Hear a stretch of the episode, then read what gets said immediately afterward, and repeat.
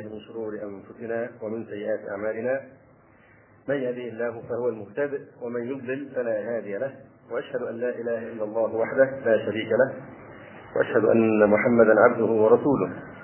اللهم صل على محمد وعلى آل محمد كما صليت على آل إبراهيم إنك حميد مجيد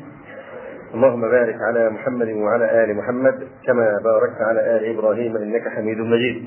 أما بعد فإن أصدق الحديث كتاب الله وأحسن الهدي هدي محمد صلى الله عليه وسلم وشر الأمور محدثاتها وكل محدثة بدعة وكل بدعة ضلالة وكل ضلالة في النار ثم أما بعد فقد ناقشنا الأسبوع الماضي آه، كيف يعني أن كبيري الهمة هم فئة آه، نادرة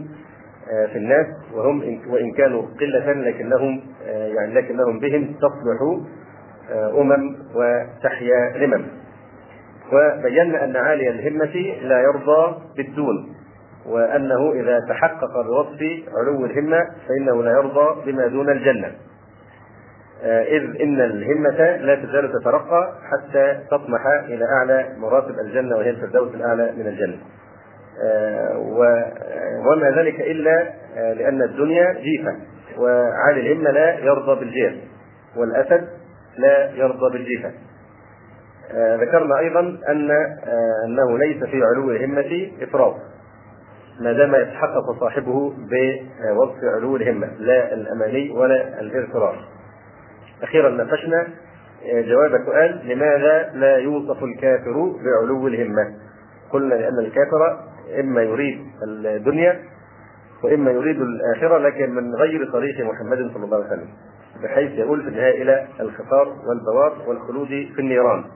فمن ثم لا يستحق كافر ابدا ان يشرف بوصف كبر الهمه. آه، نستطرد ان شاء الله تعالى في بيان هذا المعنى آه، فنبين في هذه ان شاء الله تعالى كيف ان السلف الصالح الذين كانوا خير امه اخرجت للناس وكانوا خير القرون كيف انهم آه، استخفوا باعراض الدنيا لانهم فقهوا هذه الحقائق التي ذكرناها. فكبير الهمه على الاطلاق هو من لا يرضى بالهمم الحيوانية قدر وسعه فلا يصير عبد عارية ببطنه وفرجه بل يجتهد بأن يتخصص بمكارم الشريعة فيصير من أولياء الله وخلفائه في الدنيا ومن مجاوريه في الآخرة وصغير الهمة من كان على الضد من ذلك وكبير الهمة يعظمه صغر الدنيا في عينيه فيكون خارجا من سلطان بطنه فلا يجد ما فلا يشتهي ما لا يجد ولا يكثر إذا وجد ويكون خارجا من سلطان فرجه فلا يستحق له رأيا ولا بدنا أي لا يستعبد رأيه ولا بدنا ولما فقه سلفنا عن الله عز وجل أمره وتدبروا حقيقة الدنيا ومصيرهم إلى الآخرة استوحشوا من زخرفها وتدبروا حقيقتها وتناءت قلوبهم عن زينتها وارتفعت هممهم فوق تفاتفها وجعلوا الهموم هما واحدا هو ارضاء الله عز وجل ومجاورته في دار كرامته ان لله عبادا فطنا طلقوا الدنيا وخافوا الفتنا نظروا فيها فلما علموا انها ليست لحي وطنا جعلوها لجة واتخذوا صالح الأعمال فيها سفنا وحرصوا على إزاحة كل ما قد يعوقهم عن المضي قدما نحو غايتهم فلم يستووا مع آه، سائر الناس لأنهم انشغلوا بمعالي الأمور وتنزهوا عن تفتاتها آه، فكان لهم مقاييس ومعايير آه، يختلفون فيها عن سائر الناس مثال ذلك ما قاله الحافظ أبو الحسن علي بن أحمد الزيدي مخاطبا كبير الهمة في انهم ليسوا كالناس وان اشتغالهم بمعالي الامور آه، يعني يعني يجعل لهم معايير تخالف ما لسائر الناس من المعايير يقول رحمه الله اجعلوا النوافل كالفرائض والمعاصي كالكفر والشهوات كالسم ومخالطة الناس كالنار والغذاء كالدواء اجعلوا النوافل كالفرائض والمعاصي كالكفر والشهوات كالسم ومخالطة الناس كالنار والغذاء كالدواء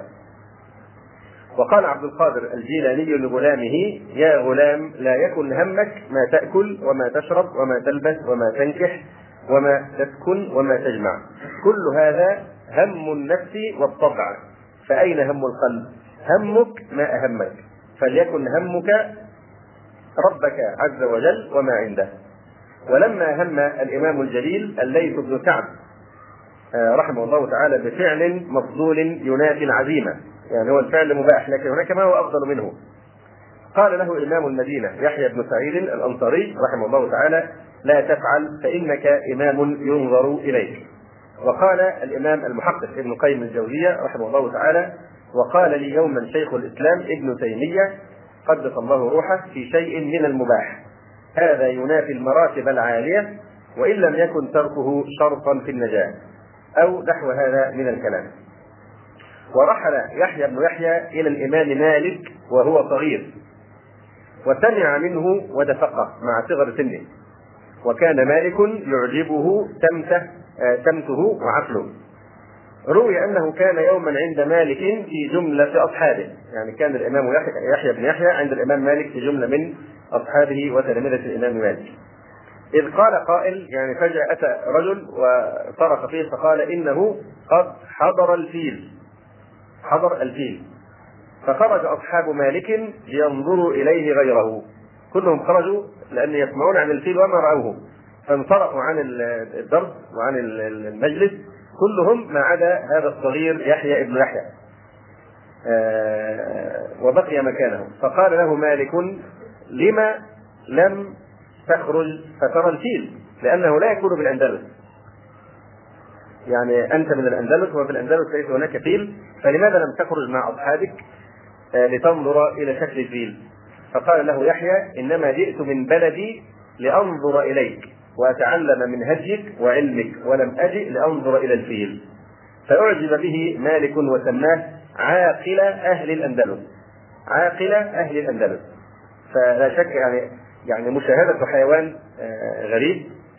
كالفيل لم يره الإنسان من قبل لا شك أنه من المباح لكن أمثال هؤلاء الناس الذين حلقت هممهم في طلب معالي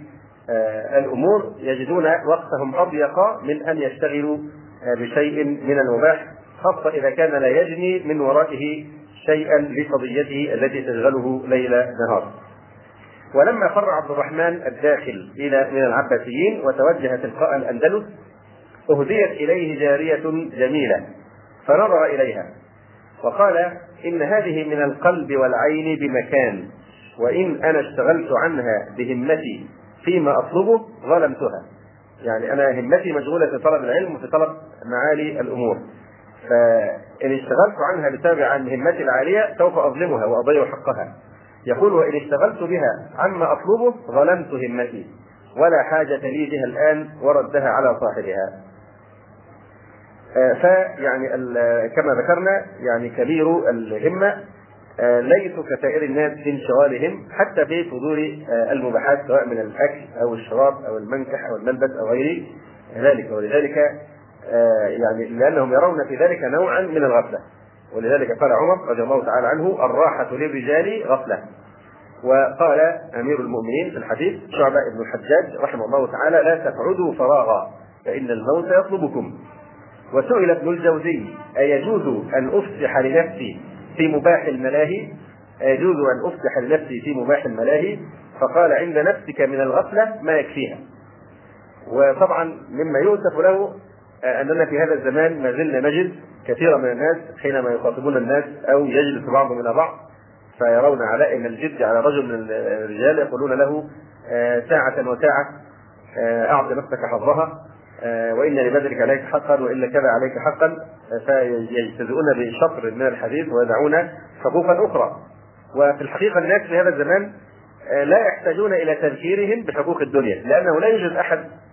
يقصر في امر الدنيا كل الناس مشتغلون بعلم الدنيا وبمال الدنيا وتجاره الدنيا وقل من يشتغل بامر الاخره فعند الناس فعلا من الغفله لا يكفيهم الناس الان في حاجه الى من يذاهبهم في الدنيا ويرغبهم في آه، الآخرة ولذلك يعني وهذا السؤال وجه الإمام ابن الجوزي يعني وكان في عصر لا شك كانت فتنة الدنيا أخف بكثير مما آه، نقع فيه الآن آه، يجوز أن أفسح لنفسي في مباح الملاهي فقال عند نفسك من الغفلة ما يكفيها فإن اعترض معترض على هذا المعنى يعني نأتيه بمثل كلام الإمام الجليل ابن القيم رحمه الله تعالى حيث يقول لابد من سنة الغفلة يعني كل إنسان لابد له من سنة آه، سنة الغفلة ورقاب بالغفلة ولكن كن خفيف النوم كن خفيف النوم لا تتمادى في آه، الغفلة فيه فالمراد تقليل الراحة إلى أدنى ما يكفي الجسم كل حسب صحته وظروفه خاصة وأن المؤمن في هذا الزمان أشد حاجة للانتباه ومعالجة قلبه وتفتيشه مما كان عليه المسلمون في العصور الماضيه آه، لأن المسلمين فيما مضى كانوا يجدون على الخير أعوانا وكانوا يجدون أو يعيشون في محيط إسلامي تسوده الفضائل ويسوده التواصي بالحق والرذائل والمعاصي تجهد نفسها في التستر والتواري عن أعين العلماء وسيوف الأمراء أما الآن فإن المدنية الحديثة جعلت كفر جميع مذاهب الكفار مسموعا مبصرا جميع انواع الكفر الان آه، تجوز خلال ديارنا وتغدون في عقر دارنا ليس نوعا واحدا من الكفر ولكن كل انواع الكفر وكل انواع الملاهي والفساد والفسق والفجور آه، تغدون في عقر دارنا ولا آه، يكاد يخلو منها شبر من الارض. فجعلت يعني او سهلت هذه المدنيه الحديثه وصول هذه الضلالات كلها عبر يعني الاذاعات والتلفزه والصحف وجعلت القاءات جميع اجناس جميع اجناس الشياطين قريبه من القلوب صارت سهل جدا ان يرسم يتبع الانسان كل انواع الضلال وكل انواع آه، التمويه والافساد وتسميم آه، قلبه ما بين وقت واخر نسمع آه، اشياء كثيره من هذا يعني يكفي ما يحصل بصوره او باخرى من الطعن في شرائع الاسلام كأن توصف قوانين الشريعة الإسلامية بأنها قوانين قاسية أو الصارمة أو والعياذ بالله قد يصل الكفر بهم إلى وصف بأنها وحشية والعياذ بالله وهؤلاء الملاحدة أصحاب آه، دعوة حقوق الإنسان الذين يخرجون بين الوقت والآخر هم يريدون الطعن وشتم الإسلام لكن من خلال استعلان بعض يعني الأحداث كما حصل بالأمس في إعدام أربعة من الأتراك آه، هربوا المخدرات إلى السعودية يوم يتصارخ حقوق الانسان ويرون هذه قسوه وهذا كذا آه، الى اخره ومن ذلك من خلال ذلك يطعنون في آه، اقامه حدود الله سبحانه وتعالى لانها تنافي آه، ما يزعمونه من مبادئ حقوق الانسان التي ضيعت هذا يعني الانسان. نسمع كيف اذا اذا هلك داع من دعاة الضلاله او داعيه من دعاة الدعاة الواقفين على ابواب النار يدعون الناس اليها في هذا الزمان كيف يمتدحونه بانه ثبت على مبدئه الى اللحظه النهايه ويقول بعضهم عن هذه المراه التي وقفت حياتها على الحرب الدعوه وشتم الحجاب ووصف بانه كفن ككفن الموتى وهي الان ولله الحمد قد كفنت الان وتنقبت رغم انفها آه، نقابا لا تخلعه وحجابا لا تخلعه الى ان ياذن الله آه، يعني آه، ويمتدحون هؤلاء الذين هم وصفهم الرسول عليه الصلاه والسلام بانهم دعاة على ابواب جهنم من أجابه اليها قذفوه فيه فيمتدحون هؤلاء وينفخون فيهم كانهم يعني آه الابطال وكانهم هم المجددون وانهم يريدون الخير آه، لهذه الامه، كل المعايير وكل القيم انقلبت بسبب هذا سهوله الغزو الفكري وسهوله التسرب الى قلوب المؤمنين فبلا شك نحن ينبغي ان نكون آه، كلنا اعين آه، منتبهه ومبصره لما ياتينا من سهام الفتن التي تكاثرت علينا آه، وتكاثرت السهام على فراش فلا يدري فراش يعني ايها او ايها يعني يصيب فهذه الوسائل كلها جعلت القاءات جميع اجناس الشياطين بكل انواعهم قريبه من القلوب وبذلك زاد احتمال تاثر المؤمن من حيث لا يريد ولا يشعر بهذا المسموع او المنظور فضلا عن ارتفاع حكم الاسلام عن الارض الاسلاميه التي يعيش فيها فوجب عليه شيء من المجاهده والمراقبه لوقته اكثر مما كان يجب على السلف الصالح لان البيئه حول حول السلف الصالح كلها تؤزهم على الخير ازا والباطل منقمع ومهزوم ومنكسر اما الان ف يعني الحال لا يخفى علينا وما اصدق تصوير امام تركيا بديع الزمان سعيد النورسي رحمه الله تعالى حين بسط هذه الحقيقة وجلاها قائلا إن هذه المدنية السفيهة المصيرة للأرض كبلدة واحدة يتعارف أهلها ويتناجون بالإثم وما لا يعنى بالجرائد أو وما لا يعني آه، بالجرائد صباحا ومساء غلظ بسببها وتكاثف بملايها حجاب الغفلة بحيث لا يخرق إلا بصرف همة عظيمة فالإنسان لا يستطيع أن يخرج من أثر هذا التأثير الإعلامي وتأثير السموم من كل مكان إلا بهمة عظيمة كالهمة كالقوة التي يحتاج بها آه، التي ينطلق فيها الصاروخ كي يتحرر من جاذبية الإيه؟ من جاذبية الأرض. لابد يكون في قوة دافعة أقوى من الجاذبية حتى يتحرر منها. فكذلك كلما زاد الثقل علينا نحتاج إلى قوة دافعة أقوى كي نتحرر من هذه الضغوط وليس ذلك إلا قوة الإرادة أو الهمة كما بينا من قبل. يقول الشاعر وانتبه من رقزة الغفلة فالعمر قليل والطرح سوف وحتى فهما داء دخيل آه، إذا قارنا أحوالنا بأحوال السلف الصالح رضي الله تعالى عنهم نجد يعني الفارقة يعني شاسعا والبون شاسعا هذا الإمام أحمد رحمه الله تعالى آه، يعبر عن عن عن أنه آه، بذل كل ما في وسعه من أجل يعني الدفاع عن الدين وانه آه، لم يرضى بدون آه، بذل الجهد الاقصى في سبيل نصرة الدين آه، خاصة في زمن المحنة فها هو يقول لابنه يا بني لقد اعطيت المجهود من نفسي يعني اتيت اقصى ما اقدر عليه في التصدي للباطل والضلال ومن قبله قال الصديق خليفة رسول الله صلى الله عليه وسلم معبر عن هذا أيضا قال والله ما نمت فحلمت ولا توهمت فتهمت واني لعلى السبيل نازل فانظر كيف يصور آه، خليفه رسول الله صلى الله عليه وسلم والصديق الاكبر آه، كيف ان حروب الرده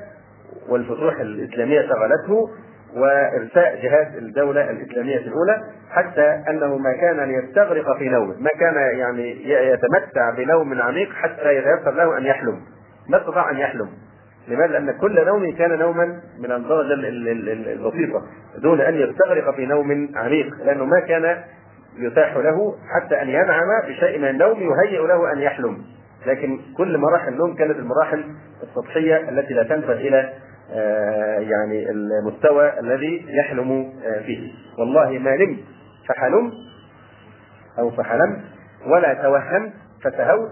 وإني لعلى السبيل ما زلت فهؤلاء الناس الذين هم كبار الهمه آه، يعني هذا التعب آه، في حقهم هو لهو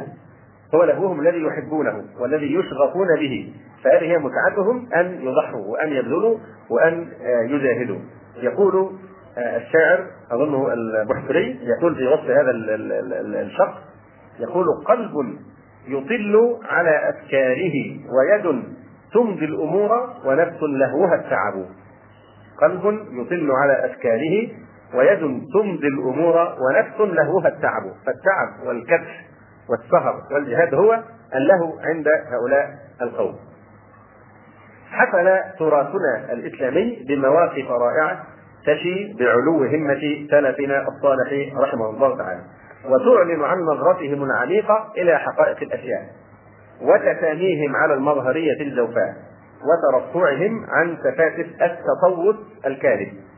واعتزازهم بانتمائهم الى الدين الحنيف دين العزه والكرامه فمن ذلك ما صح عن ابن شهاب قال خرج عمر بن الخطاب الى الشام ومعنا ابو عبيده ابن الجراح فاتوا على مخاضه مثل بحيره الماء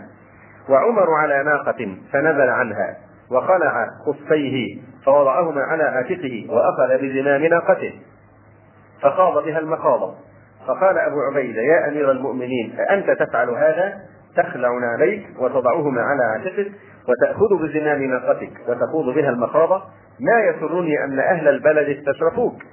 آه، خشي أن يراه البطارقة في سور بيت المقدس على هذه الهيئة فقال عمر رضي الله تعالى عنه أوه وهي اسم فعل آه، آه، مضارع بمعنى أتضجر أو أتوجع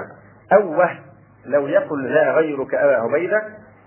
جعلته نكالا لأمة محمد صلى الله عليه وسلم لكن كيف هو أبو عبيدة أمين هذه الأمة إنا كنا أذل قوم فأعزنا الله بالإسلام فمهما نطلب العزة بغير ما أعزنا الله به أذلنا الله آه، فانظر إلى هذه القاعدة التي هي سنة من سنن الله سبحانه وتعالى لأن كما آه، ذكرنا وربما طال يعني عهدكم بهذا الكلام يعني هذه المنطقة التي تسمى ظلما وعدوانا منطقة الشرق الأوسط آه، طبعا هم قسموها شرق أوسط وأقصى وأدنى بالنسبه لايه؟ بالنسبه للامبراطوريه الانجليزيه التي لم تكن تغرب عنها الشمس. واضح؟ فهذه التسميه تسميه استعماريه نسبه الى بريطانيا، جعلوا بريطانيا هي الاساس ونحن شرق اوسط وابعد وادنى بالنسبه اليها. على اي الاحوال هذه المنطقه التي تمثل العالم الاسلامي آه، يعني قبل الاسلام كما يقول عمر ان كنا اذل قوم، ما كان لهم اي وزن، كانوا احقر الامم. وهذا له يعني آه، هذا يعكس تاثير البيئه، البيئه في هذه المنطقه آه، بيئه يعني آه، تدفع الى الايه؟ الدعاء والراحة والخمول والكسل والتأخر والتخلف إلى آخر هذا القانون. آه، ومعلوم أن أعظم ما يؤثر على الإنسان هو البيئة. ولا يلغي تأثير البيئة ولا يصححه إلا تأثير العقيدة الدينية فقط. يعني لا يقوى على إلغاء تأثير البيئة إلا العقيدة الصحيحة الدينية. واضح؟ فهذا هو الأصل في هذه المنطقة. كانوا اذل الامم واحقر الامم كانوا اميين كانوا جهله كانوا متخلفين كانوا محتقرين من كل الامم فاتاهم الله سبحانه وتعالى الاسلام لقد انزلنا اليكم كتابا فيه ذكركم فاعزهم الله سبحانه وتعالى بالاسلام وكانت ايه من ايات الله سبحانه وتعالى دل على صدق هذا الدين وانه دين الله حقا انه اخرج هذه الامه الجائعه الحافيه العاريه الجاهله من الظلمات الى النور فصارت يعني ارقى امه وخير امه وفيت الناس وافضل اولياء الله على الاطلاق خرجوا من يعني آه، هذه الامه العظيمه بماذا؟ بالاسلام لا بالعروبه ولا بال آه، بكذا او بكذا وانما فقط بالاسلام فزال يعني الاسلام هو الذي استطاع ان يلاشي تاثير البيئه في هؤلاء العرب واضح فبذلك اعتزوا فالله سبحانه وتعالى يعاقب من كفر بنعمته أن إذا كان الإسلام هو سبب عزكم فأنتم هناك قانون هناك سنة من سنن الله لا تتبدل ولا تتحول أنكم متى ما كفرتم بنعمة التي هي نعمة الإسلام التي هي عزكم ومجدكم ف يعني اذا تخليتم عن عن, عن الاسلام فتعودون لتاثير البيئه من جديد، تعودون الى ان تكونوا احقر الامم واذل الامم، فكل ما نعانيه اليوم بلا استثناء على كل صعيد من البلاء ومن العناء ومن التخلف ومن الذل ومن الهوان هو بسبب اننا طلبنا العزه في غير جناب الله ولله العزه ولرسوله وللمؤمنين واضح ولكن المنافقين لا يفقهون ف... فاذا ما نحن عليه هذا هو الوضع الطبيعي لاننا بدون الاسلام نرجع الى تاثير هذه البيئه بالاسلام فقط آه، يعني نعتز ونرقى آه، ولذلك قال عمر انا كنا اذل قوم فأعزنا الله بالإسلام فمهما مهما دي أداة إيه؟ مهما أداة إيه؟ ما لكم لا تنطقون مهما أداة شرط أداة شرط ها فكلما وجد الشرط وجد المشروط واضح؟ أي نعم وإذا فقد الشرط فقد المشروط يقول عمر فمهما نطلب العزة بغير ما أعزنا الله به أذلنا الله فمهما نطلب العزة بغير ما أعزم الله به أذلنا الله فالحقيقة الحقيقة التي يعني آه، يحاول أن يخلقها وأن يئدها أعداء هذا الدين يحاولون أن يربطوا تكلفنا وتأخرنا وجهلنا بالإسلام هو والله وإنما ما أصابنا ما أصابنا إلا بسبب بعدنا عن الإسلام فهذه الحقيقة التي يعرفها أعداء الإسلام أنفسهم جيدا ولذلك هم حريصون أشد الحرص على أن يفصلوا بيننا وبين الإسلام أن يشوهوا صورة الإسلام أن ينفرون من الإسلام على ان يقضوا على اعتزازنا بالاسلام على ان يفصلوا يفصلون عن تاريخنا آه، المجيد الذي به صرنا آه، خير امه اخرجت للناس وفي روايه اخرى قال له ابو عبيده يا امير المؤمنين تلقاك الجنود وبطارقه الشام وانت على حالك هذه فقال عمر انا قوم اعزنا الله بالاسلام فلن نبتغي العز بغيره لن يبتغي العز في ان يبحث عن ثوب غير مرقع او عن ان يلمع حذاءه او ان يقيم صورته امام هؤلاء القوم وانما العز بالاسلام ودخل اعرابي رش الهيئه بالي العباءه على امير المؤمنين فاذا به نذره فصاحه في القول وبلاغه فجعله من خاصته ونذره آه، او النذره هو السيد الشريف المقدم عند الخصومه والقتال الأمثلة على ما ذكرنا كثيرة حفلت بها تراجم العلماء العاملين فمن أمثلة ذلك أن الإمام شيخ الإسلام النووي رحمه الله تعالى كان إذا رآه الرائي ظنه شيخا من فقراء سكان القرى فلا يأبه له ولا يخيل إليه أنه هذا الشخص الذي يلبس هذه الملابس والذي يظهر بهذه الهيئة آه، له أي قدر يذكر فإذا سمعه يدرس أو يقرر أو يحدث فغرفاه وحملق بعينيه عجبا من هذه الأكمال أن تنكشف عن جوهر النفيس وعبقرية النادره في العلم والزهد والتقوى ولا عجب فالتراب مكمن الذهب ولكن الناس في كل زمان ومكان يغرهم حسن الهيئة وجمال الهندام فإذا رأوا من هذه صفته ووقروه وعظموه قبل أن يعرفوا ما وراء هذه البذة وقد يكون فيها نقاع ضامر وفكر بائر وقلب حائر يقول الشاعر ترون بلوغ المجد أن ثيابكم يلوح عليها حسنها وبطيسها وليس العلا دراعة ورداءها ولا آه، جبة موشية وقميصها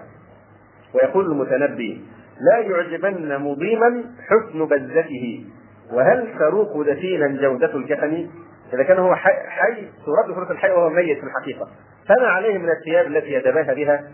آه، ما هي على ما دام هو ميت والثياب عليه مهما لمعت فما هي الا كسب لان هذا انسان ميت آه، لا يعيش لله ولا للاسلام ولا لطاعه الله انما يعيش للدنيا فهذا والميت سواء واضح فلذلك يعني اذا اعجب بما عليه من الملابس وظن ان هذه قيمته فتماما كالميت الذي يعجب بالكفن الذي يغطيه وهو ميت يقول لا وهذا قول المتنبي آه، لا يعجبن مضيما حسن بزته وهل تروق دفينا جودة الكفن يقول آخر ليس الجمال بمئزر فاعلم وإن رديت بردا إن الجمال معادن ومحاسن أورثن نجدا ورأينا العجب من صبرهم على شرف العيش ومعاناة الفقر إذ كانوا قد أحصروا في سبيل حفظ الدين ووقفوا حياتهم على حراسة السنة فهذا الإمام العلم إبراهيم ابن إسحاق الحربي رحمه الله تعالى يقول أفنيت عمري ثلاثين سنة برغيفين يعني كل يوم يأكل رغيفين إن جاءتني بهما أمي أو أختي أكلت وإلا بقيت جائعا عطشان إلى الليلة الثانية وأفنيت لماذا كان كان أسهل شيء عليه أن يخرج في طلب الدنيا ويتجر ويغتني ويقرأ لكنه آه، أراد أن يعز الدين وأراد أن يتعلم الدين أحصر نفسه في سبيل إعزاز الدين وحماية السنة الشريفة فمن أجل ذلك لم يتفرغ لطلب هذه الدنيا يقول وأفنيت ثلاثين سنة من عمري برغيف واحد يعني في اليوم والليلة إن جاءتني امرأتي أو إحدى بناتي به أكلته وإلا بقيت جائعا عطشانا إلى الليلة الأخرى يقول الإمام الحربي رحمه الله تعالى والآن يعني 30 سنة برغيفين ثم 30 سنة بعدها رغيف واحد آه، ده إذا وجد والآن آكل نصف رغيف وأربع عشرة تمرة إن كان برميا أو نيفا وعشرين إن كان دقلا ومرضت ابنتي فمرت امرأتي فأقامت عندها شهرا يعني معناه أن ما كان أحد هناك أحد يعد له طعام فقام إفطاري في هذا الشهر بدرهم ودانقين ونصف ودخلت الحمام واشتريت لهم صابونا بدانقين فقامت نفقة شهر رمضان كله بدرهم وأربعة دوانق ونصف وقال أبو القاسم ابن بكير سمعت إبراهيم الحربي يقول ما كنا نعرف من هذه الأصبخة شيئا كنت أجيء من عشي إلى عشي وقد هيأت لي أمي باذنجانة مشوية يعني ما كان يعرف اسم أي نوع من الطبيخ هذه الأسماء التي الآن لا نكاد نصيها واضح هو ما كان يعرف اسماء الاطعمه اصلا يعني ما كان يعرف اسماء الاشياء التي تطبخ كل كان ما ياكله يقول كنت اجيء من عشي الى عشي وقد هيأت لي امي باذنجانه مشويه او لعقه بن بن اللي هو الشحم يعني او باقه فش وقال ابو علي الخياط المعروف بالميت كنت يوما جالسا مع ابراهيم الحربي على باب ذلك فلما ان اصبحنا قال لي يا ابا علي قم الى شغلك فان عندي فجله قد أكلت البارحة خضرها أقوم أتغدى بجزرتها سجلة واحدة بالأمس أكل الورق الأخضر واليوم سوف يتغدى على الإيه؟ الجزرة وقد دهش المؤرخون للسرعة التي أقام بها المسلمون دولتهم وللسرعة التي انهارت بها أمامهم الإمبراطوريتان العظيمتان في ذلك الوقت ولم يدرك الكثير منهم سر عظمة هذه الأمة الناشئة الذي يكمن في المدد الرباني لهؤلاء المجاهدين وإذا قلنا المدد الرباني فنحن لا نقتصر على المدد الإلهي بالملائكة تثبت الذين آمنوا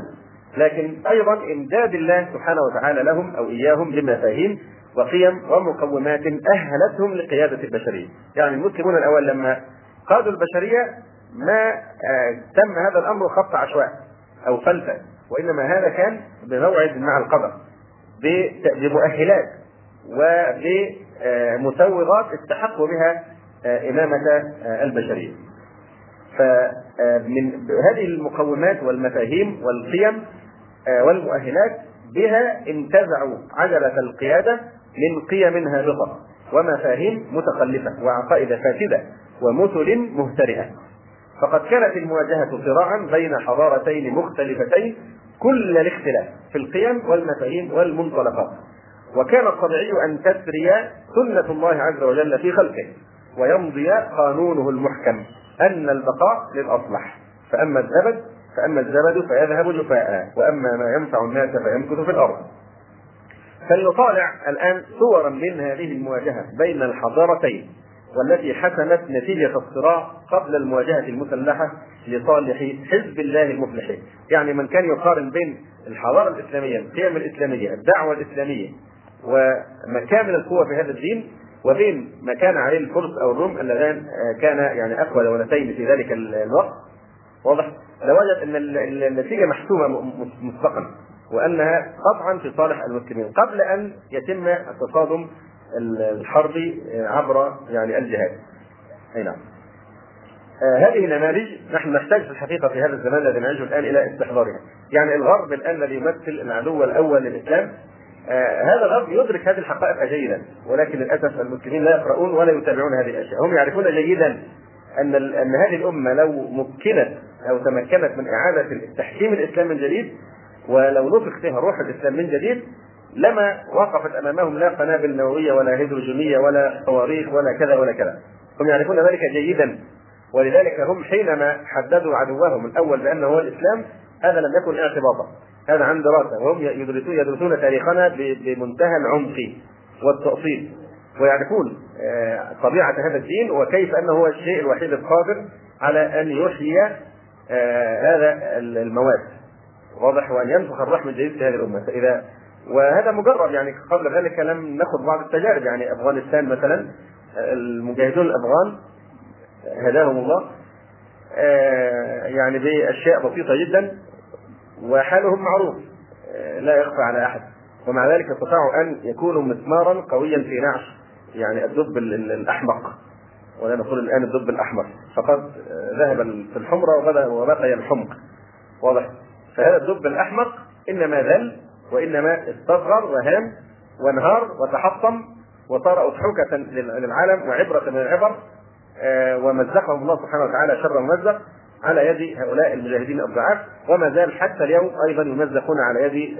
المسلمين في الشيشان رغم ضعفهم يعني بالنسبه لهذا الذنب الاحمق. نفس آه، الشيء بالنسبه للغرب، الغرب يعرف جيدا آه، ان الاسلام هو عدوه الاول لانه هو الوحيد القادر على ان آه، يتحداه حضاريا. يعني انت اذا قارنت بين مضامين الاسلام واهداف الاسلام وغايات الاسلام ووسائل الاسلام وبين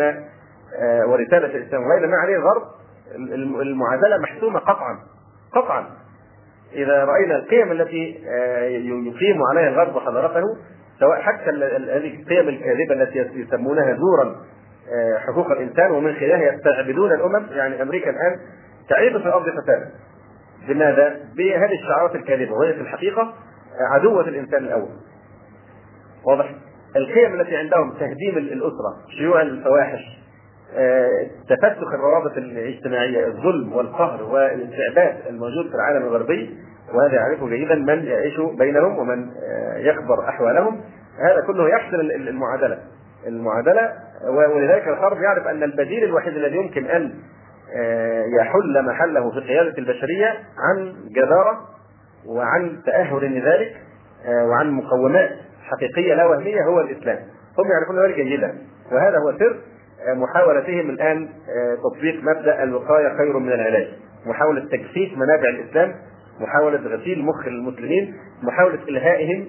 آه، حتى لا تبقى لهم قضيه، حتى لا يصلحوا لا لجهاد ولا لدفاع ولا ان يعيشوا لمبدا، كل ما عندهم الافلام والفنانين والرياضه والذكر آه، والتلفزيون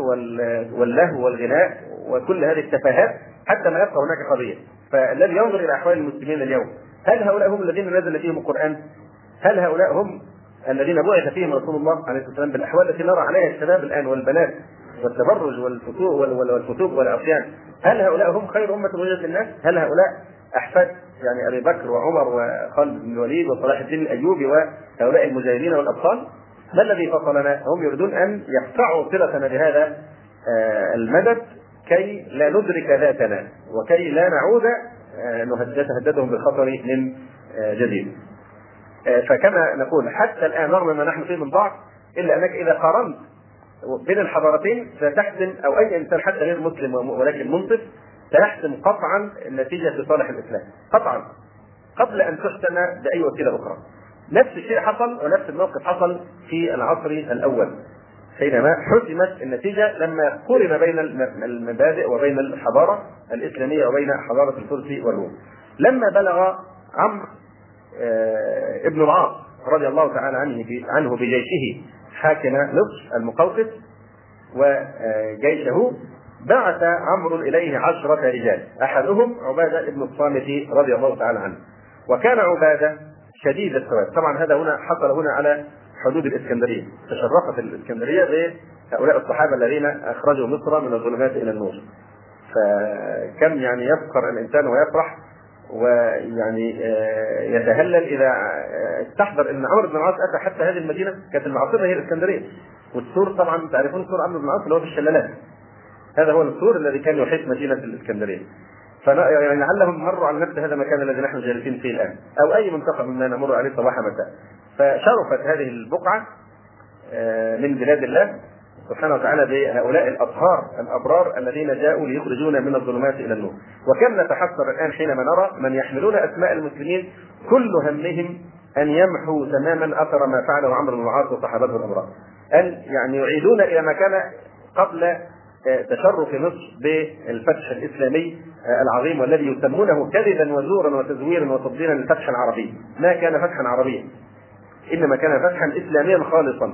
لنشر دين الله سبحانه وتعالى في الافاق. آه، فلما آه، اتى هؤلاء الصحابه رضي الله عنهم الى المقوقس وكان عباده يعني بعث اليهم عشره رجال احدهم عباده بن الصامت رضي الله تعالى عنه وكان عباده شديد السواد وامره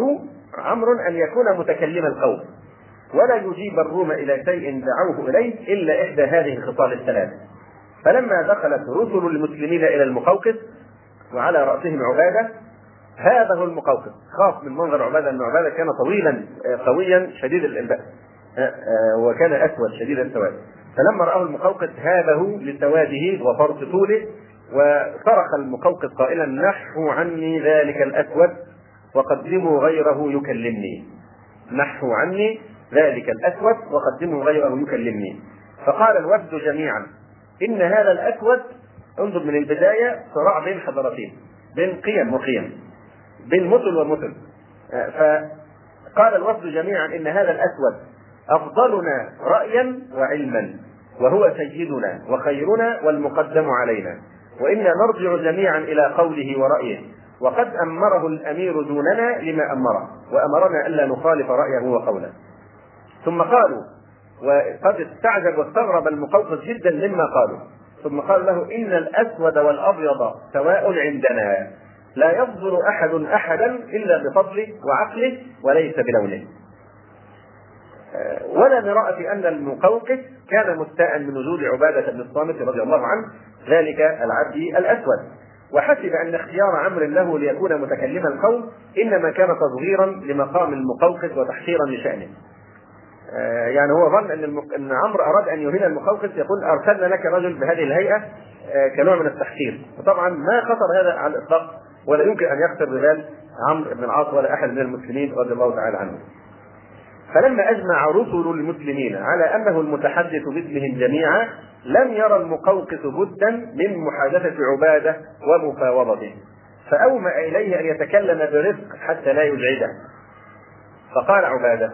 لما وجدوا يعني يخاف من منظره ومن شكله بهذه الصوره وقال له تكلم برفق حتى لا تزعجني فقال عباده ان في من خلفت من اصحابي الف رجل اسود كلهم اشد سوادا مني وإني ما أهاب مئة رجل من عدوي لو استقبلوني جميعا وكذلك أصحابي انظر الحرب النفسية طبعا عن عن صدق وعن جبارة ليست كحرب نفسية في هذا الزمان يعني هو أراد أن يلقي في قلبه الرعب لما رأى مرتعب فقال له هذه العبارات آه، العظيمة إن في من خلفت من أصحابي ألف رجل أسود كلهم أشد سوادا مني وإني ما أهاب مئة رجل من عدوي لو استقبلوني جميعا وكذلك أصحابي وذلك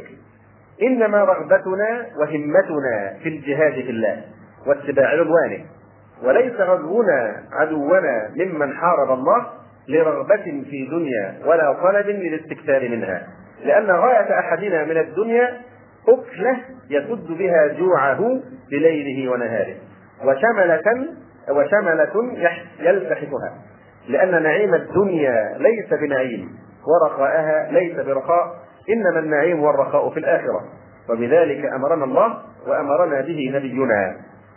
وعهد إلينا ألا تكون همة أحدنا من الدنيا إلا ما يمسك جوعته ويستر عورته وتكون همته وشغله في رضوانه وجهاد عدوه فوقع هذا القول في نفس المقوقف وقعا شديدا وقال لأصحابه هل سمعتم مثل كلام هذا الرجل إن هذا وأصحابه قد أخرجهم الله لخراب الأرض ثم أقبل على عبادة وأراد أن يسلك معه طريق الإرهاب المغلف في قالب من النضج فقال له أيها الرجل الصالح قد سمعت مقالتك وما ذكرت عنك وعن أصحابك ولعمري ما بلغتم وما ظهرتم على من ظهرتم عليه إلا لحبهم الدنيا ورغبتهم فيها وقد توجه إلينا لقتالكم من جمع الروم ما لا يحصى عدده قوم معروفون بالنجدة والشجاعة لا يبالي أحدهم من لقي ولا من قاتل وإننا لنعلم أنكم لم تقدروا عليهم ولن تطيقوهم لضعفكم وقلتهم وقلتكم ونحن تطيب أنفس أنفسنا أن نصالحكم على أن نفرض لكل رجل منكم دينارين دينارين ولأميركم مئة, مئة دينار ولخليفتكم ألف دينار فتقبضوها وتنصرفوا إلى بلادكم قبل أن يغشاكم ما لا قوام لكم به فنظر إليه عبادة بن الصامت رضي الله عنه شامخا وخاطبه بصوت كله ثقة وإيمان قائلا يا هذا لا تغرن لا يغرن نفسك ولا أصحابك ما تخوفنا به من جمع الروم وعددهم وكثرتهم وأنا لا نقوى عليهم فلعمري ما كان هذا بالذي تخوفنا به ولا بالذي يكفرنا عما نحن فيه إن قتلنا عن آخرنا كان أمكن لنا في رضوانه وجنته وما من شيء أقر بأعيننا ولا أحب إلينا من ذلك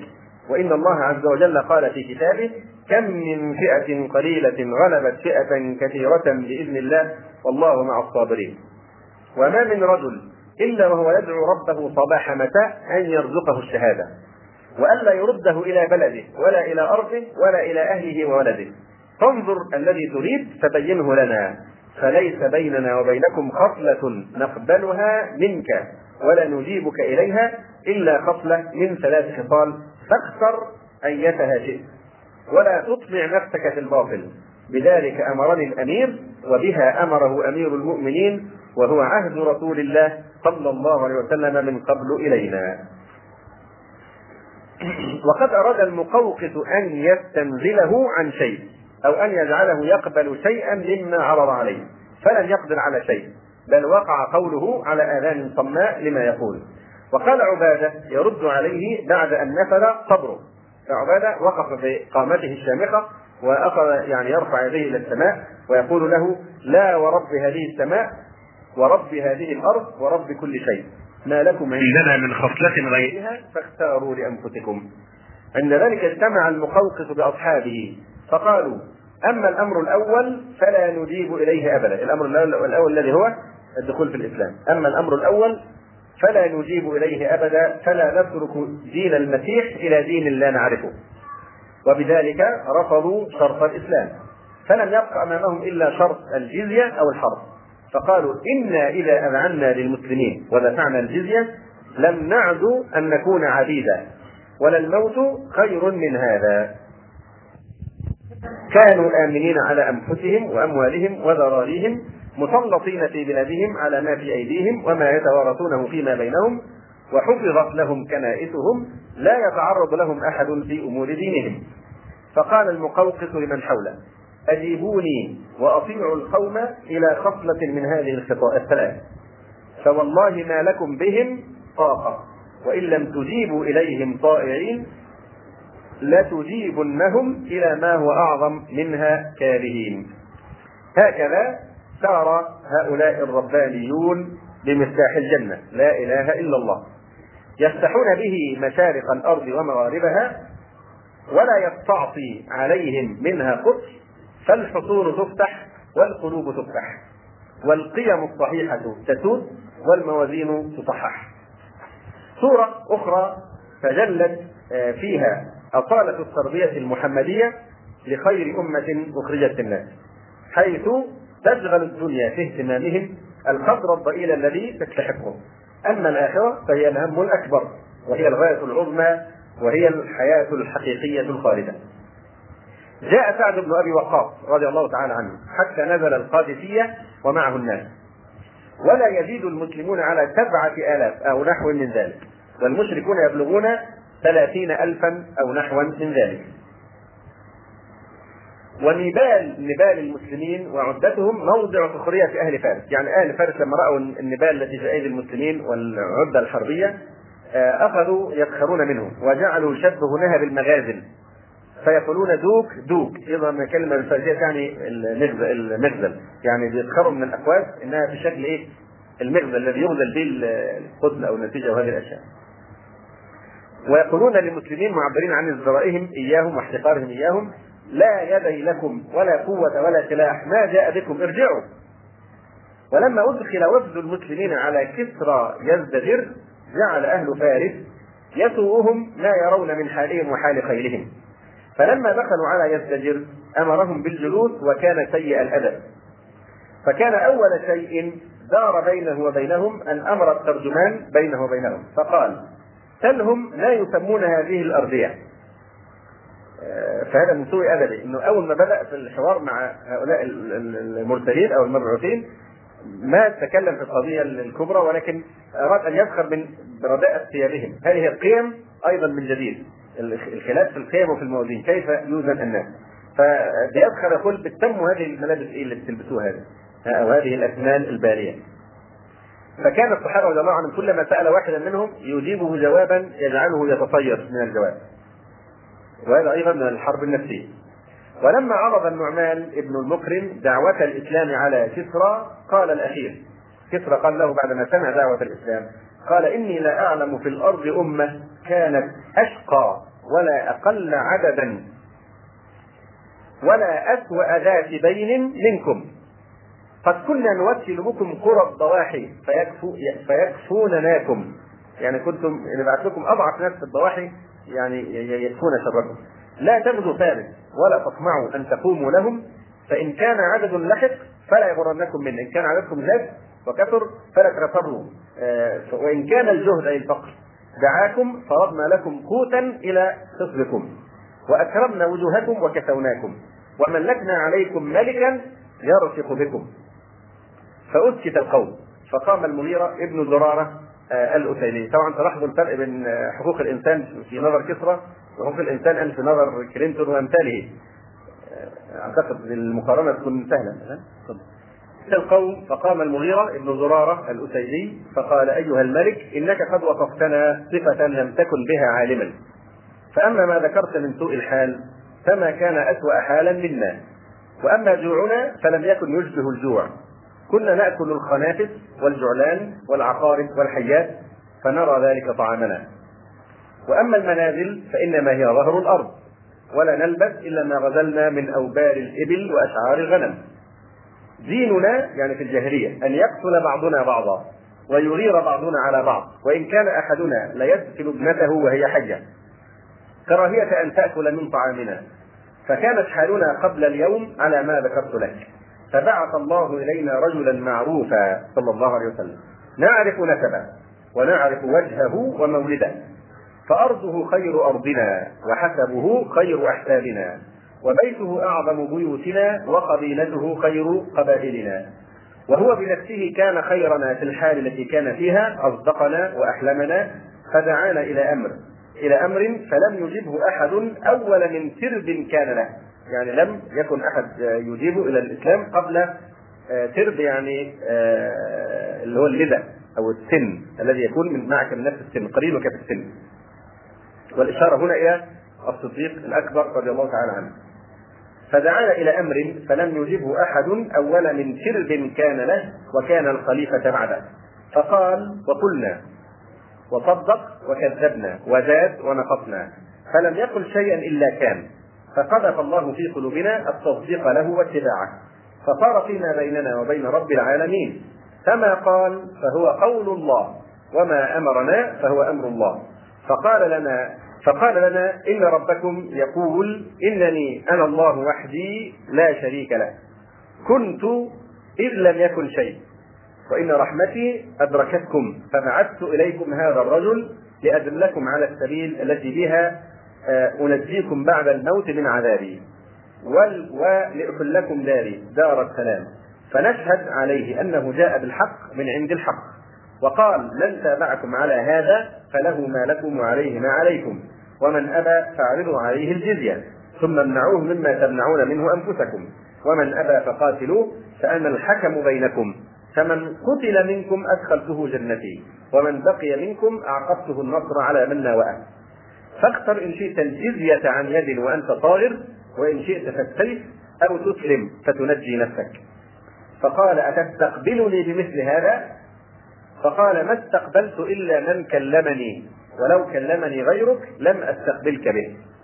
فقال لولا أن الرسل لا تقتل لقتلتكم لا شيء لكم وقال ائتوني بوقر من تراب وزن من تراب من التراب فقال احملوه على أشرف هؤلاء يعني انظروا أشرف هؤلاء المرسلين المسلمين أشرف واحد فيهم وضعوا هذا التراب على رأسه احملوه على أشرف هؤلاء ثم سوقوه حتى يخرج من باب المدائن ارجعوا إلى صاحبكم فأعلموه أني مرسل إليكم رستم حتى يدفيكم يعني حتى يجهز عليكم ويدفيه في خندق القادسية وينكل به وبكم من بعد ثم أورده بلادكم حتى أشغلكم في أنفسكم بأشد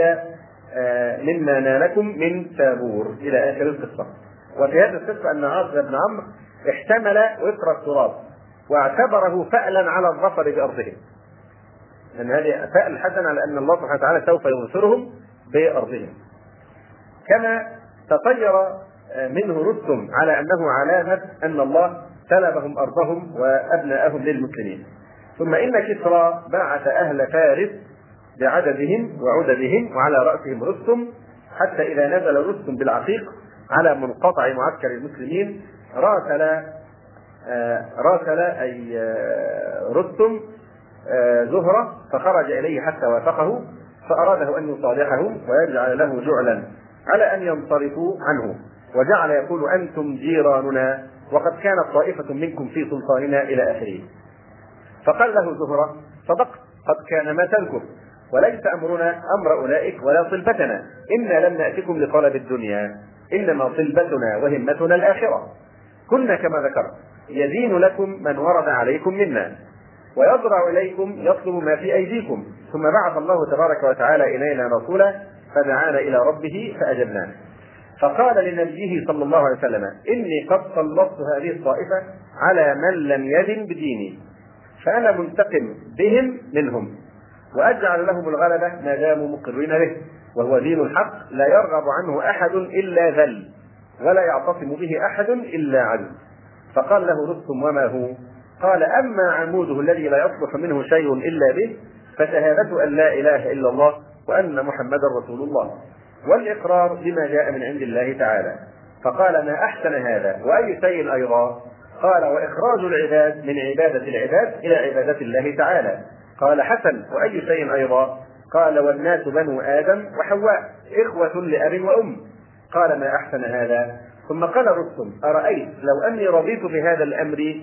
وأجبتكم إليه ومعي قومي كيف يكون أمركم أمركم أيرجعون يعني لو دخلنا في الإسلام تتركوننا وتعودون فقال اي والله ثم لا نقرب بلادكم ابدا الا في تجاره او حاجه قال صدقتني والله أما إن أهل فارس منذ ولي أردشير لم يدعوا أحدا يخرج من عمله من السفلة السفلة هم الأسافل والغوغاء كانوا يقولون إذا خرجوا من أعمالهم تعدوا ثورهم وعادوا أشرافهم فقال له زهرة يعني يقول له, يقول له يعني لابد يكون وضع متميز يعني لان عندنا مبدا ارساه هذا الملك الذي هو اردشير ان الطبقه السفلى من المجتمع هؤلاء آه، لا يمكن ان يتساووا ابدا مع آه، النبلاء ومع الملوك وكذا واضح والامراء فلانهم اذا خرجوا من اعمالهم تعدوا طورهم وعادوا اشرافهم فيعني كانه يريد ميزه يمتاز بها على هؤلاء الضعفاء فاجابه زهره نحن خير الناس للناس فلا نستطيع ان نكون كما تقولون نطيع الله في السفله ولا يضرنا من عصى الله فينا فانصرف عنه وطلب رستم اخر يعني مندوب اخر ثم إن سعدا أرسل رجعي بن عامر رضي الله عنه إلى رستم فدخلوا عليه وقد زينوا مجلسه بالنمارق والزرابي الحرير وأظهر اليواقيت واللآلي الثمينة العظيمة أراد أن يهزمه بهذه المظاهر وعليه تاجه وغير ذلك من الأمتعة الثمينة وقد جلس على سرير من ذهب ودخل ربعي بثياب رقيقه وترس وفرس قصيرة ولم يزل راكبها حتى لا بها على طرف البساط انظر ايضا كيف العيش يريد ان يعلمه ان كل هذه المظاهر ما تساوي عندنا شيئا آه، بل حقرها بالفعل بان طعنها كما سترون في الرب هذا ايضا من الحرب النفسيه نعم فلم يزل راكبها حتى ذات بها على طرف البساط ثم نزل وربطها ببعض تلك الوسائل وأقبل وعليه سلاحه ودرعه وبيضته على رأسه فقالوا له ضع سلاحك فقال إني لم آتكم وإنما جئتكم حين دعوتموني فإن تركتموني هكذا وإلا رجعت فقال رستم ائذنوا له فأقبل يتوكأ على رمحه فوق النمارق فخرق عامتها بالرمح فقالوا له ما جاء بكم انظر الى يعني يعني واحد من جنود المسلمين كيف فقهه آه، لغايته في الحياه، الرساله التي يعيش من اجلها. وقارن بين شباب المسلمين الان هل لماذا يعيشون وما هدفهم وما غايتهم؟ فقال لهم ما جاء بكم فقال الله ابتعثنا لنخرج من شاء من عبادة العباد إلى عبادة الله ومن ضيق الدنيا إلى سعتها ومن جور الأديان إلى عبد الإسلام فأرسلنا بدينه إلى خلقه لندعوهم إليه فمن قبل منا ذلك قبلنا ذلك منه ورجعنا عنه وتركناه وأرضه يليها دوننا ومن أبى ذلك قاتلناه أبدا حتى نفضي إلى موعود الله قال وما موعود الله قال الجنة لمن مات على قتال من أبى والظفر لمن بقى فخلط رستم برؤساء أهل فارس فقال ما ترون هل رأيتم كلاما قط أوضح ولا أعز من كلام هذا الرجل فقالوا معاذ الله لك أن تميل إلى شيء من هذا وتدع دينك لهذا الكلب أما ترى إلى ثيابه أما ترى إلى ثيابه فقال ويحكم لا تنظروا إلى الثياب ولكن انظروا إلى الرأي والكلام والسيرة وأقبلوا يتناولون سلاحه ويزهدونه فيه يعني يسخرون من سلاحه ومن ملابسه ومن هيئته ثم كان أن أبى الفرس دعوة الحق واختاروا المناجدة فنصر الله المسلمين وهزموا فارس وسبوهم وكان يستجر ملك الفرس قد أرسل يستنجد بملك الصين ووصف له المسلمين يعني وصف المسلمين ودعوتهم وما هم عليه فأجابه ملك الصين إنه يمكنني أن أبعث لك جيشا أوله في منابت الزيتون يعني في الشام وآخره في الصين ولكن إن كان هؤلاء القوم كما تقول فإنه لا يقوم لهم أهل الأرض فأرى لك أن تصالحهم وتعيش في ظلهم وظل عدلهم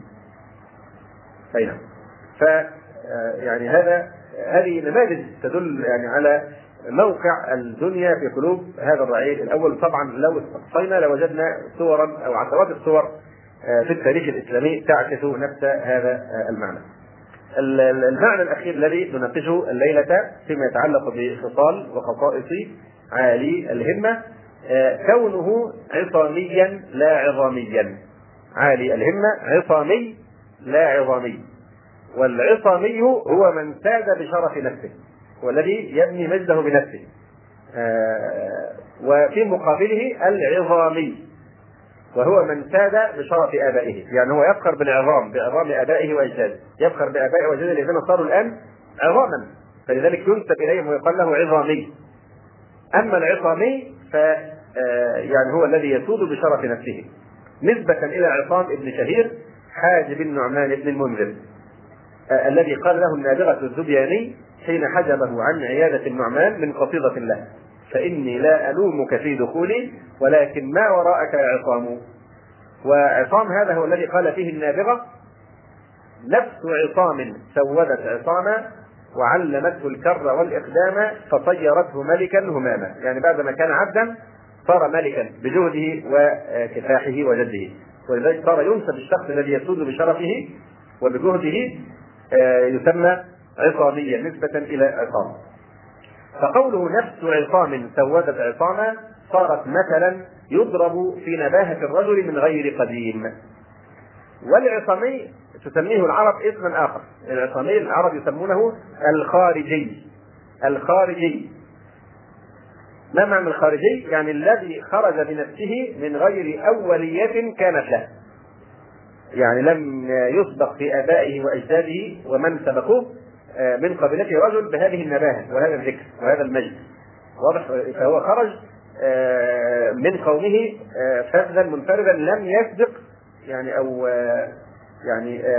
ليس له اوليه ليس اباؤه او اجداده او السابقون من قبيلته يعني مثله اي نعم فيسمى خارجيا ولذلك يقول قتيب ابا مروان لست بخارجي وليس قديم مجدك بانتحالي فكبير الهمة عصامي يبني مجده بشرف نفسه لا اتكالا على حسبه ونسبه ولا يضيره ألا يكون ذا نسب فحسبه همته شرفا ونسبا قال عامر ابن طفيل العامري وإني وإن كنت ابن سيد عامري وثالثها المشهور في كل موكبي فما زوجتني عامر عن وراثة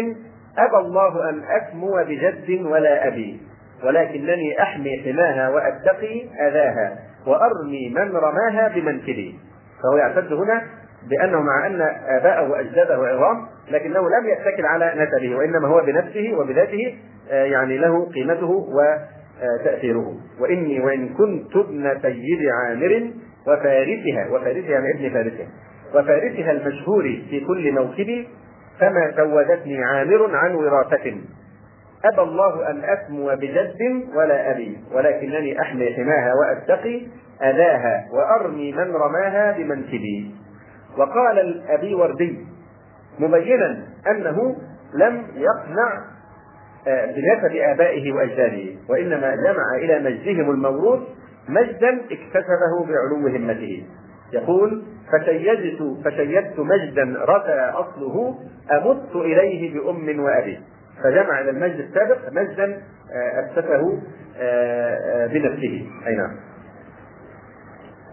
ويقول المتنبي ولست ابالي بعد ادراك العلا اكان تراثا ما تناولت ام كسبا ويقول معن بن اوس ورثنا المجد عن آباء صدق أسأنا في ديارهم الصنيعا إذا المجد القديم توارثته بناة السوء أوشك أن يضيع على الأحوال إيه؟ نعود للمعنى الذي نناقشه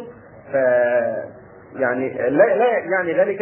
يعني أن, أن الإنسان إذا كان ذا نسب شريف أن هذا لا قيمة له بالعكس إذا جمع الإنسان إلى النسب الشريف العمل الصالح فنعمه وآية ذلك ان من اعظم مناقب الامام الشافعي رحمه الله تعالى آه، كونه قرشيا بل من آه، فضل المذهب الشافعي من فضل اتباع المذهب الشافعي على غير ان الائمه كان احد وجوه التفضيل انه ابن عم النبي صلى الله عليه وسلم يعني يمد اليه بالعمومه صلي به واضح آه، لا بأس إذا اجتمع الدين مع الحسب فالعلم هو فهذه أكمل الحالات كما آه، افتخر بها الأبي وردي فشيدت فشيدت مجدا رفع أصله أمت إليه بأم وأبي وهذا أكمل ما يكون أن ينضم المجد المكتسب إلى المجد الموروث وأن تنضم العصامية إلى العظامية وصف عند الحجاج رجل بالجهل وكانت له إليه حاجة فقال في نفسه لأختبرنه يعني الناس يقولون عليه جاهل وانا محتاج لوفق في موضوع معين فقال اختبره اولا ثم قال له حين دخل عليه اول ما دخل الرجل الجاهل هذا على الحجاج اراد ان ينتحره فقال له أعصاميا أنت أم عظاميا؟ ماذا يقصد الحجاج؟ يريد أشربت أنت بنفسك أم تفتخر بآبائك الذين صاروا عظاما؟ فقال الرجل أنا عصامي وعظامي أنا عصامي وعظامي فقال الحجاج هذا أفضل الناس هذا أفضل الناس وقضى حاجته وزاده ومكث عنده ثم فاتته فاتته لما احتك به عن قرب وجده أجهل الناس وجده أجهل الناس فقال له اصدقني وإلا قتلتك قال له كل ما بدا لك وأصدقك قال كيف أجبتني بما أجبت لما سألتك أنا سألتك عراميا أنت أم عصاميا انت ام عظاميا؟ فطبعا اتى بجواب آه، بليغ في غايه البلاغه والفصاحه قال انا عظامي وعظامي فقال له يعني لما انت بهذا المستوى من الجهل كيف اجبتني بما اجبتني به؟ لما سالته قال له الرجل والله لم اعلم اعصامي خير ام عظامي فخشيت ان اقول احدهما فاخطئ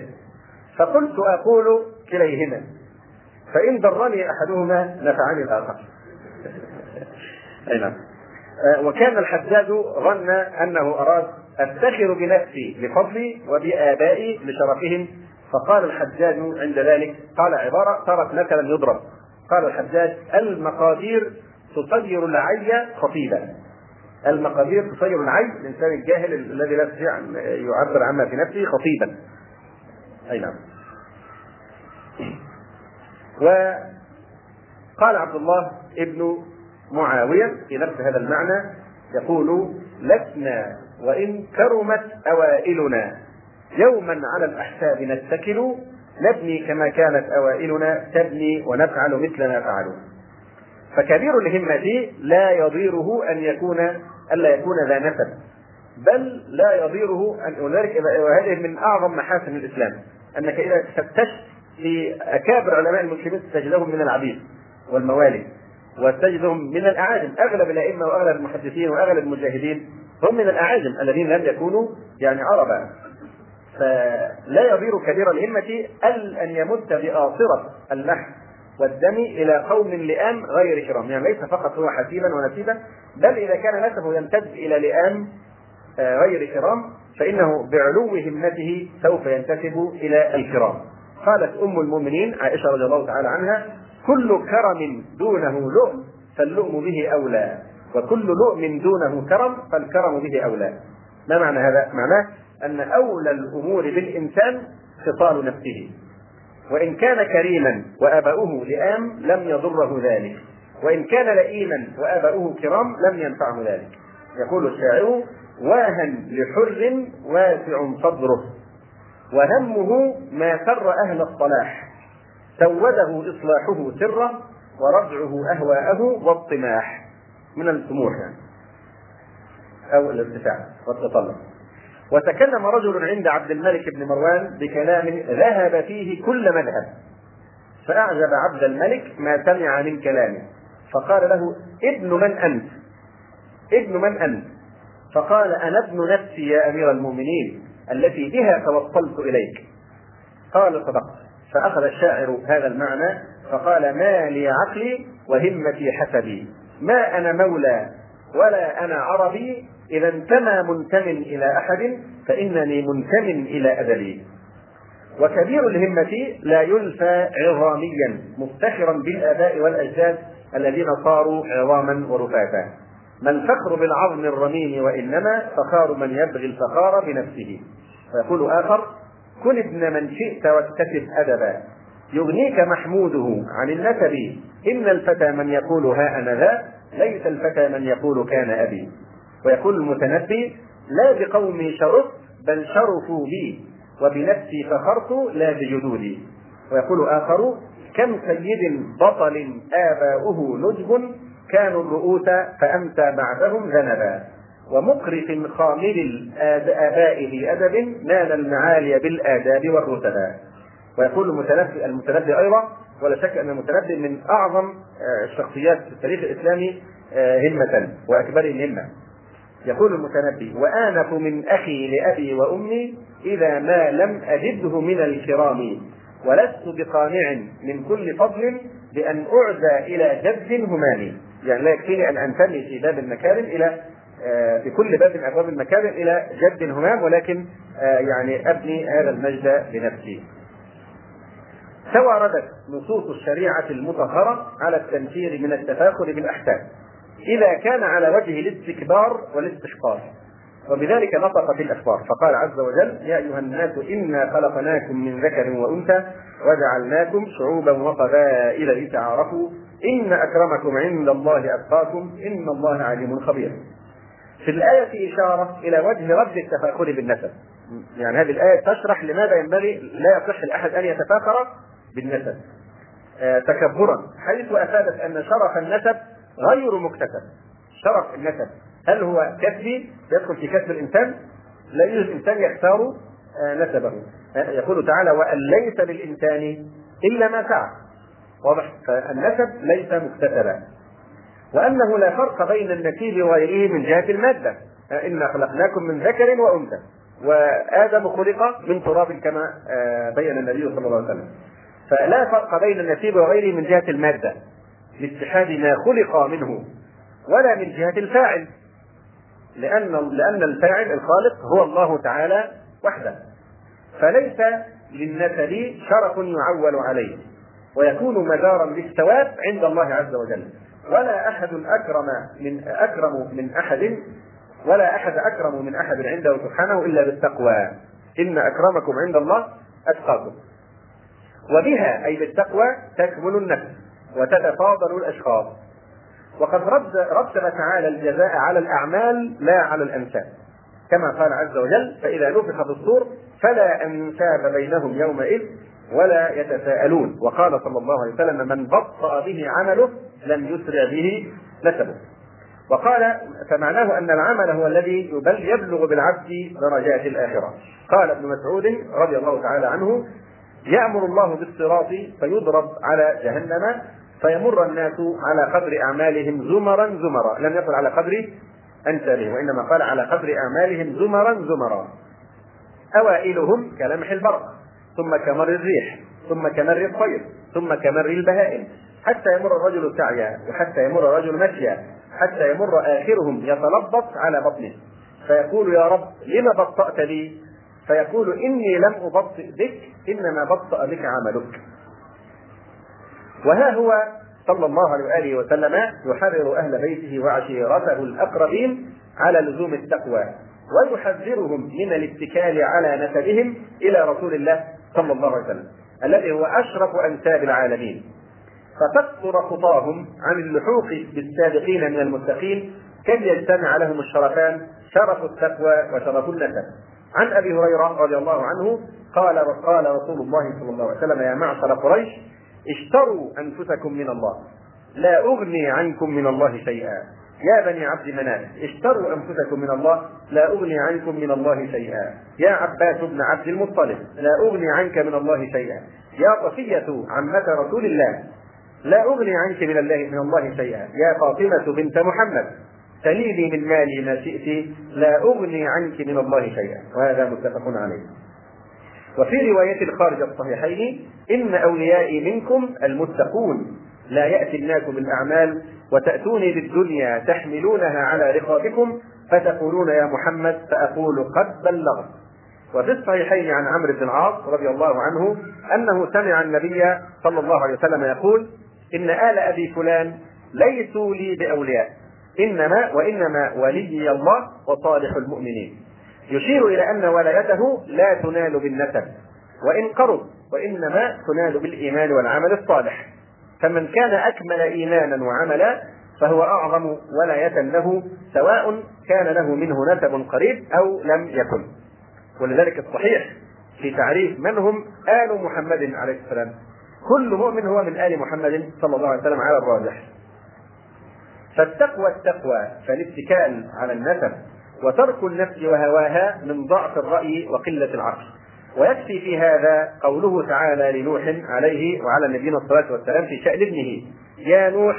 إنه ليس من أهلك إنه عمل غير صالح طبعا هو من صلبه قطعا لكن المقصود أن أن الناس ليس من من أهلك يعني ليس من المؤمنين كانت مودة سلمان له نسبا ولم يكن بين نوح وابنه رحم مودة سلمان كانت نسبا حتى روي في حقه سلمان منا آل البيت ونوح وابنه الذي هو من صلبه لم يكن بينه وبينه رحم قال تعالى إنه ليس من أهلك لأنه ليس من المتقين حتى لو كان من صلبه وقال بعضهم عليك بتقوى الله في كل حالة ولا تترك التقوى اتكالا على النسب فقد رفع الإسلام سلمان فارس وقد وضع الكفر النسيب أبا لهب قيل لشريح من أنت قال ممن أنعم الله عليه بالإسلام وعبادي في كندا وقال ثابت البناني قال أبو عبيدة يا أيها الناس إني امرؤ من قريش وما منكم من أحمر ولا أسود يفضلني بتقوى إلا وددت أني في مثلاه يعني أكون أنا داخل جلده أه، ما دام هو تقيا وروي أنه قيل لسلمان الفارسي انتسب يا سلمان اذكر نسبك فقال رضي الله عنه ما أعرف لي أبا في الإسلام ولكني سلمان ابن الإسلام ولله در القائل داعي القوم ينصر مدعيه ليلحقه بذي الحسن الصميم أبي الإسلام لا أب لي سواه إذا افتخروا بقيس أو تميم وبينما يقول خصيص الهمة المفتون بعشق امرأة فلا تدعني إلا بيا عبدها فإنه أشرف أسماء رأينا كبير الهمة يتشرف بنسبته إلى الله عز وجل فيقول فلا تدعني إلا بيا عبده فإنه أشرف أسمائي بل قال وما أحسن ما قال ومما زادني فيها وشرفا وكدت بأخمصي أطأ الثريا دخولي تحت قولك يا عبادي وأن صيرت أحمد لي نبيا صلى الله عليه وسلم ويقول آخر كفى بك عزا انك له عبد وكفى به بك فخرا انه لك رب فيقول اخر اذا عز لغير الله يوما معشر هانوا عن ابي هريره رضي الله عنه عن النبي صلى الله عليه وسلم قال ان الله عز وجل اذهب عنكم عبيه الجاهليه يعني الكبر والفخر والنخوه اللي هو المتكبر يعني الذي هو ذو تكلف وتعبيه آه، بخلاف من يسترسل على سجيته ان الله عز وجل اذهب عنكم عبيه الجاهليه اي تفاخرها وفخرها بالاباء الناس بنو ادم وادم من تراب مؤمن تقي وفاجر شقي لينتهين اقوام يفتخرون برجال انما هم فحم من فحم جهنم يعني زي اللي بيفتخروا دلوقتي الاثنين يختاروا اخبث خلق الله كيفكروا به الفراعنه لعنهم الله أه، وافتكروا بهم في ماذا في عباده الاحجار والملوك والاصنام والشرك والسحر وهذه الضلالات فبئس النسب أه، ويعني الله عز وجل شرفنا بالاسلام ونحن نفتخر بالانتماء الى اخف خلق الله واذل خلق الله الذين عبدوا ملوكهم و أه، يعني وما يعني واشركوا بربهم سبحانه وتعالى ومع ذلك نتغاضى عن ونكفر بنعمة الله علينا التفاخر بالإسلام والارتباط على أساس الإسلام بأن آه، ننفخ الروح في هذه العقيدة آه، هذه الانتساب للفراعنة يقول لك ما عندوش انتماء الجيل الجديد ما عندوش انتماء انتماء لمين؟ انتماء لخوف وكفرع ومنكرة انتماء لعدد الملوك آه، والمشركين والوثنيين الله المستعان يقول عليه السلام لينتهين أقوام يفتخرون بآبائهم آه، الذين ماتوا انما هم فحم آه، فحم من جهنم او ليكونن اهون على الله من الجعلان التي تدفع النتن بانفها الجعلان آه، يعني جمع جعل وهي دويبه ارضيه زي الخنافس يعني تدفع الجعل تدفع النفس وفي لفظ اخر الخرقه بانفه النجاة يعني فالذين يفخرون باي رابطه من رابطه الاسلام ينطبق عليهم هذا الوعيد وهو ان الله يجعلهم احقر واذل واهون من الجعلان التي تدفع ال الـ يعني النتن والنجد بانتهاء. وعن معاذ بن جبل رضي الله تعالى عنه ان رسول الله صلى الله عليه وسلم قال له وقد التفت نحو المدينه ان اهل بيتي هؤلاء يرون انهم اولى الناس بي وان اولى الناس بي المتقون من كانوا وحيث كانوا فالحزم اللائق بالنسيب ان يتقي الله تعالى ويكتسب من الخطار الحميده ما لو كانت في غير نسيب لكفته ليكون قد زاد على الزبد سهدا وعلق على يزيد الحسناء عقدا ولا يكتفي بمجرد الانتساب إلى جدود سلفوا ليقال له نعم الجدود ولكن بئس ما خلفوا وقد ابتلي كثير من الناس بذلك فترى أحدهم يفتخر بعظم بال وهو عري كالإبرة من كل كمان ويقول كان أبي كذا وكذا وذاك وصف أبيه فافتخاره به نحو افتخار كوسج بلحية أخيه يعني رجل آه، يعني كوسج لا يوجد شعر على عرضيه يعني لا لحية له يفتخر بأن أخاه لحيته طويلة وكذا وكذا وكذا واضح فالذي يفتخر بمجد أبيه كافتخار الكوسجي بلحية أخيه آه، يقول شوقي ودعوا التفاخر بالتراث وإن علا فالمجد كسب والزمان عصام وقال الشاعر أيضا وأعجب شيء إلى عاقل أناس عن الفضل مستأخرة إذا سئلوا من على أشاروا إلى عظام الناخرة وأعجب شيء إلى عاقل أناس عن الفضل مستأخرة إذا سئلوا من على أشاروا إلى عظام الناخرة وقال بعضهم أقول لمن غدا في كل وقت يباهينا بأسلاف العظام أتقنع بالعظام وأنت تدري بأن الكلب يقنع بالعظام وما ألصق قول الشاعر لم يجزك الحسب العالي بغير تقى مولاك شيئا فحاذر واتق الله وابغ الكرامة في نيل الفخار به فأكرم الناس عند الله أتقاها وما أكثر هذا الافتخار البارد بين خفيف الهمة الذين ارتكبوا كل رذيلة وتعروا عن كل فضيلة ومع ذلك استطالوا بآبائهم على فضلاء البرية واحتقروا أناسا فاقوهم حسبا ونسبا وتركوهم أما وأبا وهذا هو الضلال البعيد والحمق الذي ليس عليه مزيد ومع شرف الانتساب إليه صلى الله عليه وسلم فإنه ينبغي لمن رزقه ألا يجعله عاطلا عن التقوى ويدنسه بمتابعة الهوى فالحسنة في نفسها حسنة وهي من بيت النبوة أحسن والسيئة في نفسها سيئة وهي من أهل بيت النبوة أسوأ وقد يبلغ اتباع الهوى بذلك النسيب الشريف إلى حيث يستحيي أن ينسب إلى رسول الله صلى الله عليه وسلم وربما ينكر نسبه وعليه قيل لشريف سيء الأفعال قال النبي مقال صدق يحلو لدى الأسماع والأفواه إن فاتكم أصل امرئ ففعاله تنبيكم عن أصله المتناهي وأراك تسفر عن فعال لم تزل بين الأنام عديمة الأشباه وتقول إني من سلالة أحمد أفأنت تصدق أم رسول الله هو يشير الشاعر هنا إلى إلى يبدو أنه وقع على حديث يشير إلى هذا المعنى آه إن فاتكم أصل امرئ فانظروا في أفعاله تدلكم على نسبه واضح ف يعني الحقيقة لم أستطع أن أصل إلى هذا الحديث مع كثرة البحث والتنقيب قال النبي مقال صدق يحلو لدى الأسماع والأفواه إن فاتكم أصل امرئ ففعاله تنبيكم عن أصله المتناهي وأراك تسفر عن فعال لم تزل بين الأنام عديمة الأشباه وتقول إني من سلالة أحمد أفأنت الأصدق أم رسول الله ولا يلومن الشريف إلا نفسه إذا عومل حينئذ بما يكره